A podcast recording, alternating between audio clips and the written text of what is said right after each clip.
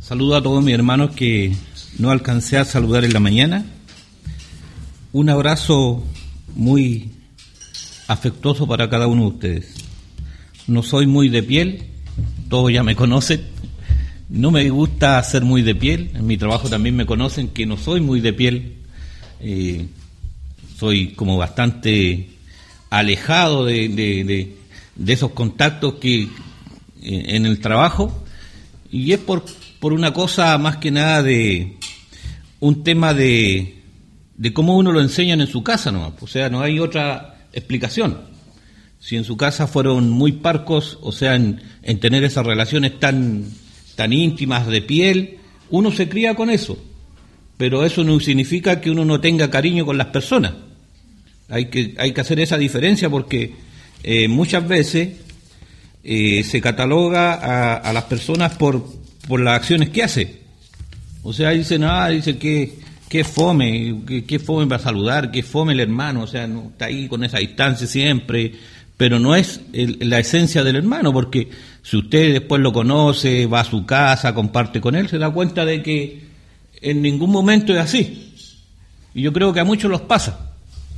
Y, y eso es como más o menos cuando uno se conoce con las personas. El enfoque que yo le quiero dar a esta mañana a una enseñanza que Pablo le eh, da en los hechos es más que nada llevarla a un plano no tanto como eh, dar eh, en el aspecto económico o solucionar los problemas en el aspecto económico hacia los, nuestros hermanos, nuestros familiares o nuestros más cercanos. La palabra del Señor siempre lo llena a nosotros de muchos versículos en donde habla siempre de dar, de dar así una forma, eh, y muchos lo toman como una forma de suplir las necesidades de las personas, pero tampoco le dan el enfoque a dar en el aspecto efectivo porque también nuestro Señor lo enfoca en esa parte, más que solucionar un problema económico, un problema afectivo. Como les dije anteriormente, muchas eh, cosas nuestro Señor los da. Para empezar, y, y nosotros como seres humanos pasamos por alto muchas de esas cosas que el Señor nos da, porque el Señor lo suple todo. Todo eso estamos claros nosotros como cuando hemos estudiado la Biblia.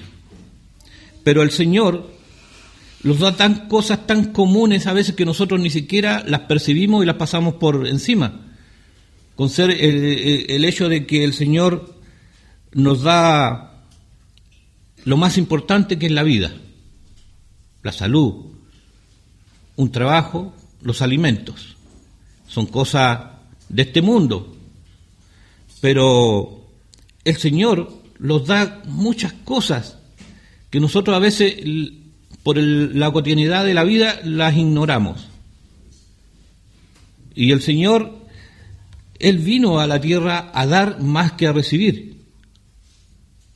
Por eso que el apóstol Pablo en el versículo 20, en el capítulo de los Hechos, en el capítulo 20, versículo 35, dice, Siempre he enseñado que así se debe trabajar y ayudar a los que están en necesidad, recordando aquellas palabras del Señor Jesús, hay más dicha en dar que recibir. Me quedo con la última parte, la dicha de dar, la dicha de dar más que recibir, como título. Porque el Señor cuando vino a este mundo, vino a dar algo muy importante. Usted lo ha leído en Mateo 20, 28. ¿Qué dice Mateo 20, 28? Dice, así como el Hijo del Hombre no vino para que le sirvan, sino para, para, que, para servir y para dar su vida en rescate por muchos. Él vino a dar algo muy importante, vino a dar la salvación a este mundo, cosa de que nosotros todos lo tenemos clarísimo, lo hemos estudiado y lo hemos practicado, o sea, en el hecho de predicar la palabra del Señor para que otros tengan la salvación. Pero los seres humanos siempre tendemos, tendemos, tenemos esa tendencia natural de ser egoísta. Aunque uno, dice, uno dice, no, yo no soy egoísta, pero siempre existe esa tendencia a ser egoísta. Siempre. Y esa no es más que nada una trampa del enemigo, o sea, una trampa de Satanás. El hecho de hacerlos egoístas nosotros como cristianos. Pero, porque el Señor, el Señor siempre quiere que nosotros seamos prósperos, que el Señor siempre queremos que nosotros lo superemos como cristianos y a, su, vez también como en la vida cotidiana, porque esa es la idea. La idea es siempre tener un crecimiento, tanto en lo espiritual y también con la ayuda de Dios, tanto en lo material. Pero, pero siempre existe ese pequeño, esa pequeña cosa del egoísmo, que más adelante lo vamos a ver en qué se va a orientar eso. A nosotros esta sociedad en que vivimos siempre los, como que los lo encasilla en unas cosas así como en decirnos y siempre nos encasilla, como dije, en, tratar de suplir nuestras necesidades, nuestras necesidades primero y después las de los demás. O sea, siempre somos como el yo y el yo. Y a veces no nos damos cuenta de ese detalle. A veces estamos tan encerrados en nosotros mismos que nos damos, no nos damos cuenta de que tratamos de hacer las cosas para nosotros, satisfacer, satisfacer nuestras propias necesidades y también nuestras propias necesidades. Entonces, eh, mucha gente cuando uno se encuentra en el trabajo, sobre todo, siempre están desconforme con todo. Porque siempre cuando yo en mi trabajo me toca a veces analizar muchas veces lo que va a ganar un trabajador. Y le digo, mira, tú vas a ganar esto por lo que vas a hacer acá. Tú vas a ganar esto, eh, te van a hacer, te van a aumentar esto, al tal fecha que tú cumples te van a aumentar esto. Además, así gradualmente tú vas, vas a ir percibiendo más a medida que tu, tu antigüedad sigue acá en el trabajo. Pero la respuesta, a veces me sorprende la respuesta de ellos. Quedo sorprendido, realmente quedo sorprendido porque dicen, ¿y esto me van a pagar? Dice, ¿y esto es lo que me, están ofreciendo? Y uno lo queda mirando le dice, pero si todavía ni siquiera hay trabajado, ¿cómo puedes decir eso si todavía ni siquiera hay ejercido lo que, lo que te están dando? Esto es algo paulatino. A medida que tú vas cumpliendo antigüedad, vas a ir ganando más. Entonces, esa, esa sensación de, de, egoísmo, de, decir, oh, yo, pues si yo tengo que ganar más, pues". siempre esa sensación, que esa parte que ya pasa se puede hacer que ya como una avaricia, y eso ya sería muy peligroso. Entonces,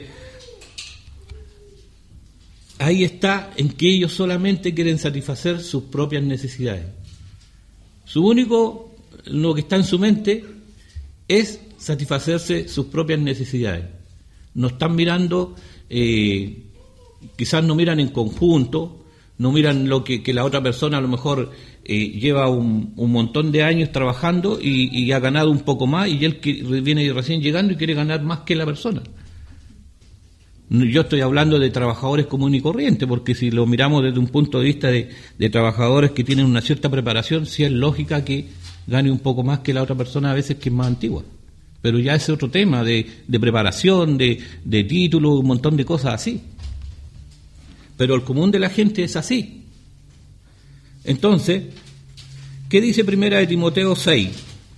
Del versículo 17 y 18 dice, a los ricos de este mundo, mándales que no sean arrogantes, ni, pongan sus esperanzas en la riqueza, que son tan inseguras, sino en Dios, que provee de todo en abundancia, para que disfrutemos. Mándales que hagan el bien, que sean ricos en buenas obras, generosos, dispuestos a compartir lo que tienen. Difícil, ¿ah? Difícil que un rico eh, lea primera de Timoteo 16, 17 y 18, porque aquí hay una cosa bien clarita que le dice el Señor, que, que hagan buenas obras, que sean generosos, que sean dispuestos a compartir lo que tienen. Muchos lo hacen, a lo mejor muchas personas que tienen mucho dinero lo hacen a través de fundaciones, a través de todo ese tipo de cosas. Pero también tenemos que entender de que ese tipo de cosas también conlleva algo de, de, evolución, porque ellos no lo van a hacer porque quieren hacerlo, sino porque ellos van a rescatar, eh, si lo miramos fríamente, ellos sí rescatan un porcentaje de lo que dan, a través de los impuestos, a través de las devoluciones. Entonces, ¿realmente a ellos le están haciendo de corazón lo que están haciendo? No, lo hacen por cumplir, por tener una necesidad de sentirse, eh, ah, que estoy ayudando a mucha gente. Siempre usted ve por televisión esas famosas fundaciones que dice, ah, es que hice una fundación para ayudar a tal persona, hice una fundación acá, pero el propósito de Dios no es ese tampoco el propósito de Dios es que, aparte de eso, le lleve el confort espiritual a esas personas. Porque nosotros podemos ayudar de muchas formas, y una de las formas que nosotros estamos destinados como cristianos es en lo espiritual, más que en lo material. Ese es nuestro mandamiento. Entonces ahí, difícil tarea para aquellos que tienen dinero. Dice, pero también tenemos muchos casos en que ciertas personas comprometen su vida y su felicidad a cambio de riquezas materiales. Esas personas dejan de ser solamente egoístas y se convierten en personas llenas de avaricia. Estas personas convierten a sus pertenencias en ídolos, de los cuales no quieren desprender, desprenderse y se niegan a sí mismas la oportunidad de recibir en el corazón la enorme alegría que produce el dar a los demás. Eso es verdad. Muchas veces pasan del egoísmo a la avaricia. Y ahí se le hace muy difícil después dar que recibir. Se le hace muy difícil. Y estas personas nunca están en paz. Nunca van a estar en paz. ¿Por qué?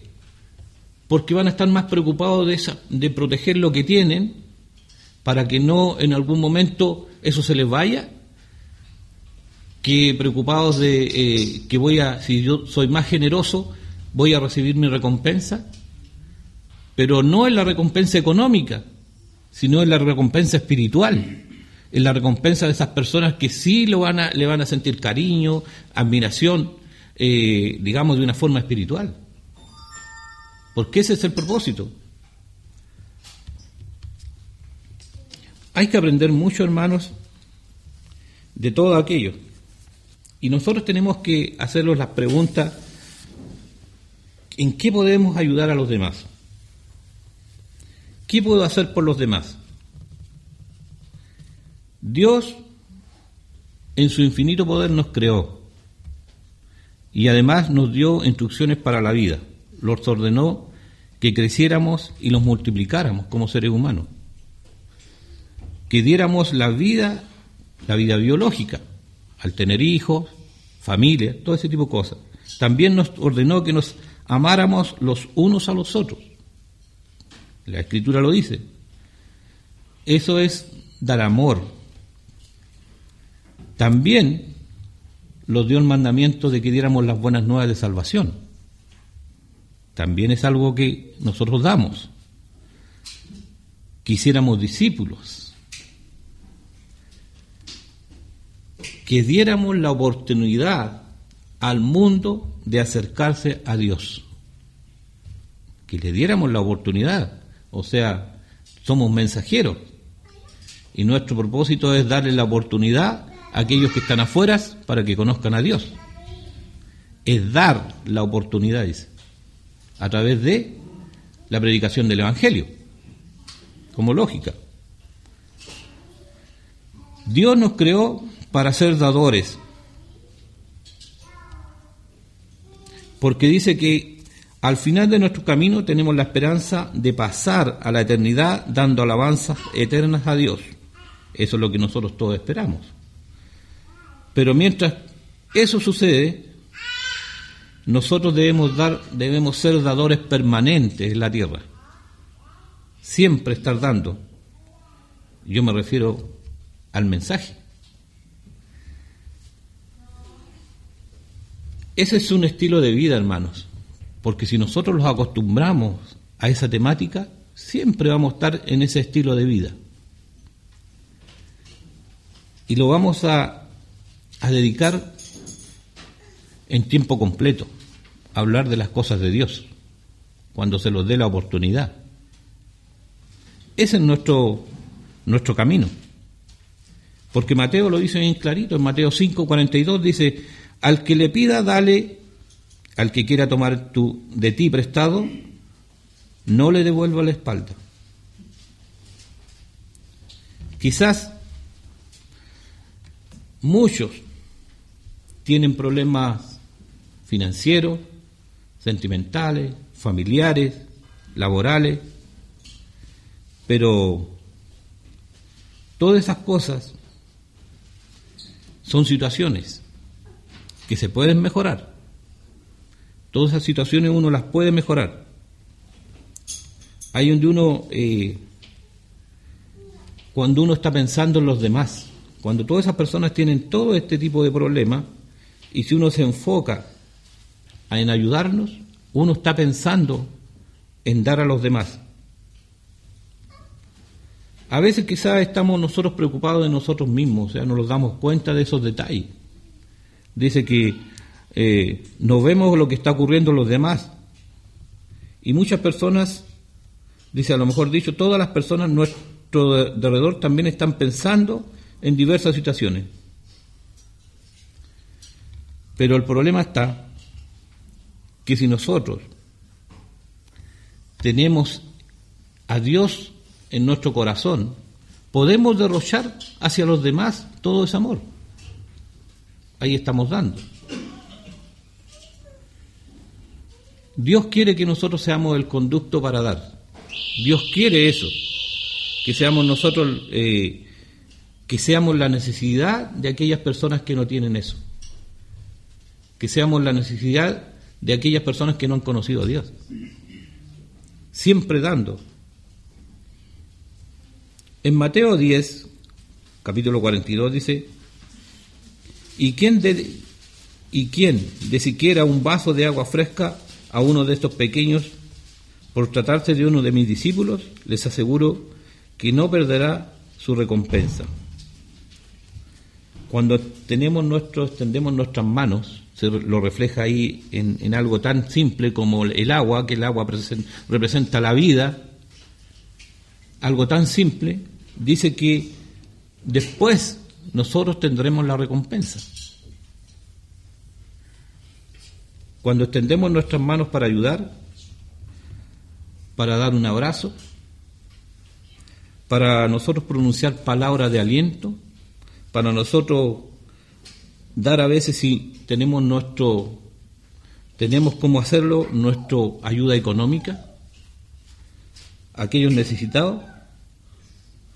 Ahí permitimos que las puertas del cielo cada vez se abran más para nosotros. Porque esto es así. Estamos abriendo más la puerta. Porque hay que recordar que la puerta no está 100% abierta para nosotros. Que alguien dice que se sienta seguro que va a estar en la presencia de Dios, mejor que no lo haga. Porque la puerta no está 100% abierta nosotros la vamos abriendo a medida que nosotros vamos avanzando en este camino del Evangelio. Ahí vamos abriendo la puerta hasta llegar a la presencia del Señor y ojalá que esa puerta esté abierta de par en par. Ojalá que el Señor no lo cierre tampoco la puerta, porque a veces lo sentimos que tenemos la puerta de par en par, pero al llegar allá el Señor dice, no, pues si tú no hiciste lo que yo te ordené, Así que la puertecita se va hasta aquí nomás, pues, se, va, se va a cerrar. Pues. tampoco lo sentamos seguro de que asistiendo todos los días domingos vamos a tener esa puerta abierta. No lo sentamos seguro de que nuestra familia eh, viene del Evangelio y no lo sintamos seguro por eso, porque la salvación es individual. Dice en Mateo 25:40, el, el rey le responderá, les aseguro que todo lo que hicieran por uno de mis hermanos, aun por el más pequeño, lo hicieron por mí. Lucas 3:11, el que tiene dos camisas debe compartir con el que no tiene ninguna. Le, contesto, le contestó Juan, ¿y el que tiene comida debe hacer lo mismo? Más que lógico. Cuando nosotros renunciamos al espíritu egoísta, le estamos diciendo a Dios, ya estamos listos para recibir mayores bendiciones. Estamos aceptando que el Señor es el dueño de todo y nosotros solo somos sus mayordomos en la tierra. Queremos demostrar que si somos fieles en lo poco, también seremos fieles en lo mucho. La palabra del Señor lo dice. Si somos fieles en lo poco, debemos procurar ser fieles en lo mucho. Si yo ahora no tengo nada y soy fiel, ojalá que cuando el Señor me bendiga y tenga mucho, siga siendo igual, siga siendo igual que antes y mejor todavía, porque tengo la posibilidad de ayudar a los demás. La pregunta es, ¿qué yo puedo dar al próximo? Esa es la pregunta. Quizás siempre necesitan cosas de valor, pero hay otra cosa más importante. No solamente lo económico, hay otra cosa de lo afectivo. Quizás esa persona, aparte de lo económico, no necesita que usted o que nosotros como varones los pongamos de acuerdo, ah, le vamos a dar una cierta cantidad al hermano porque está en necesidad. Quizás eso no es lo que él necesitaba. A lo mejor él necesitaba que, que se acercaran a él, lo contuvieran, le dieran un abrazo. A lo mejor eso era más importante que lo otro. Porque todos somos necesitados en ese tipo de cosas. Quizás algunos hermanos, como yo le dije al principio, lo pueden hacer mejor que otros. Eso es indudable, porque yo no soy bueno para contener ni para dar un abrazo. Pero sí hay otros hermanos que sí lo hacen. Hay otros hermanos que sí para ellos es más fácil hacer. Como yo dije al principio, son más de piel. Y mejor aún, si nosotros somos hermanos. A eso voy yo. Dice Deuteronomio 15, 10, 11, dice, no seas mezquino, sino generoso, y así el Señor, tu Dios, bendecirá todos tus trabajos y todas tus empresas, todo, tus, em, todo lo que tú emprendas. Gente pobre en esta tierra siempre habrá.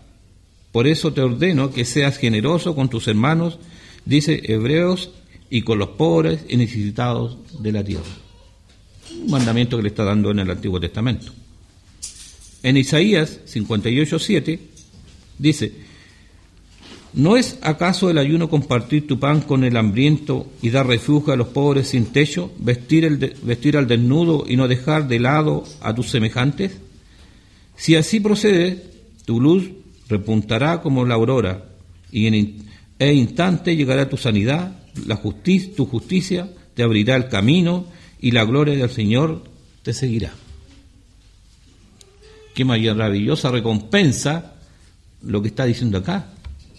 Que a nosotros cuando damos todo eso, la gloria del Señor nos seguirá. La gloria del Señor los acompañará. La gloria del Señor estará con nosotros hasta el fin del mundo, hasta que estemos en la presencia del Señor. Dios desde el principio dice de los tiempos nos ha pedido que ayudemos al necesitado, que existen pobres necesitados, pero también existen los ricos necesitados de todo el mundo. Todos necesitan algo. Y nosotros somos la solución para dar. Porque el rico puede tener muchas bendiciones económicas, entre comillas, pero ¿qué necesita? Necesita salvar su alma. El pobre puede tener mucha pobreza, mucha necesidad. Quizás le podemos eh, suplir en la necesidad, pero ¿qué necesita? Salvar su alma. ¿Y quién te ha llamado a dar esa salvación? Somos nosotros.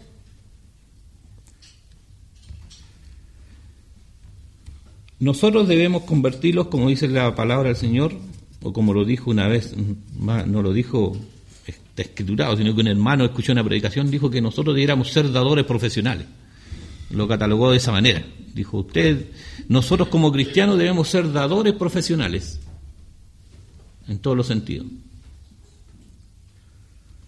Dice, porque entonces estas obras están obrando con fe, están dando su, lo más importante a las situaciones de los demás, a sus propios problemas. En sus oraciones pedirán siempre, en primer lugar por los demás y después pedirán a Dios que se encargue de las situaciones. Cuando logren esto, Dios les promete que Él, curará de ustedes.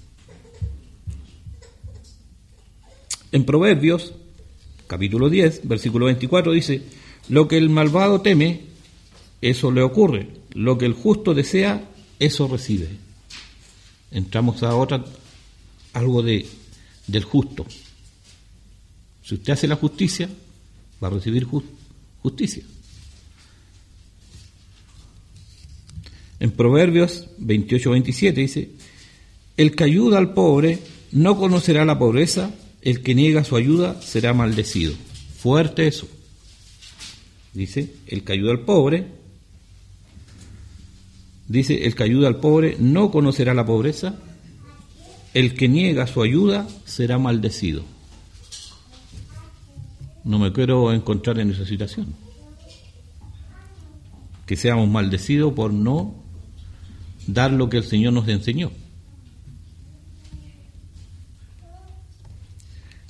Con esto yo no estoy diciendo que nosotros como cristianos lo reprimamos, porque Dios siempre va a querer lo mejor para nosotros. El Señor siempre va a querer que nosotros seamos prósperos en todas las áreas que nosotros estamos en esta vida. Eso no se puede negar. Que todos que, querramos como seres humanos tener prosperidad. Pero también quiere que nosotros seamos portadores de las bendiciones hacia los demás. Quizás nuestro Señor nos puede dar lujos y bendiciones. Y eso lo hace porque ama a sus hijos, no lo hace por otra cosa. Es que Él desea que... Pero ahí está el detalle. El Señor los puede bendecir mucho, pero también desea que nosotros compartamos con los demás. Porque si usted fue bendecido y quiere ser más bendecido de lo que el Señor nos da, no hay problema. Pero ya cuando pasa del egoísmo hacia la avaricia, dejando de lado lo espiritual por lo material, tenemos ahí un leve problema. Que no quiero que el Señor después me diga, te bendije, te di bendiciones de todo lo que tú quisiste pero en un momento dado, cuando yo te pedí que dieras a los demás, tanto en lo material como en lo espiritual, lo dejaste de lado por tu egoísmo y por tu avaricia. No me quiero encontrar con esa respuesta que me da el Señor cuando esté en presencia de Él. Y me borre de ahí del, del librito de la vida. No me quiero encontrar en esa situación. Y espero que ningún hermano se encuentre en esa situación después de haber conocido a Dios.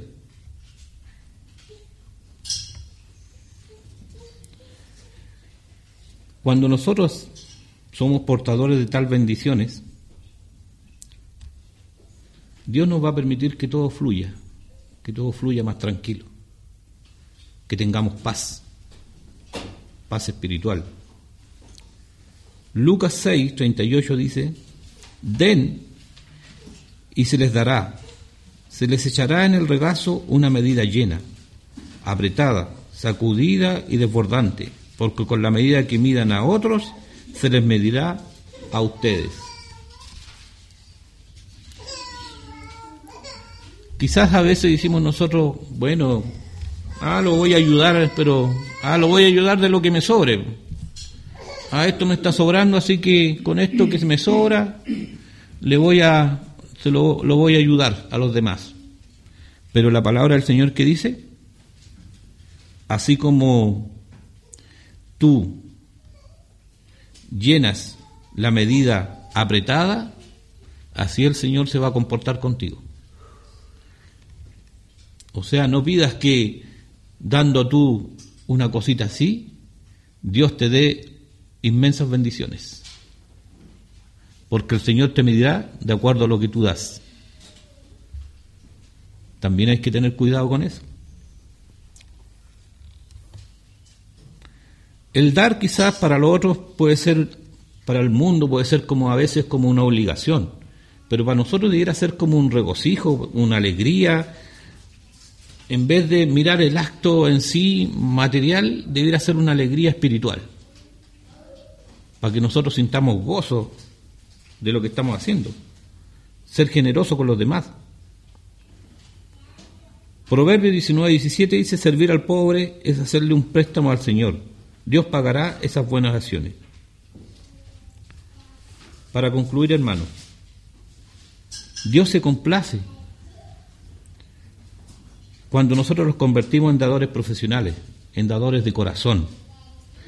Dios ve lo que somos y lo que hacemos. Él toma con ofrenda para Él todas las cosas, de una de las cosas que hacemos para ayudar a sus hijos.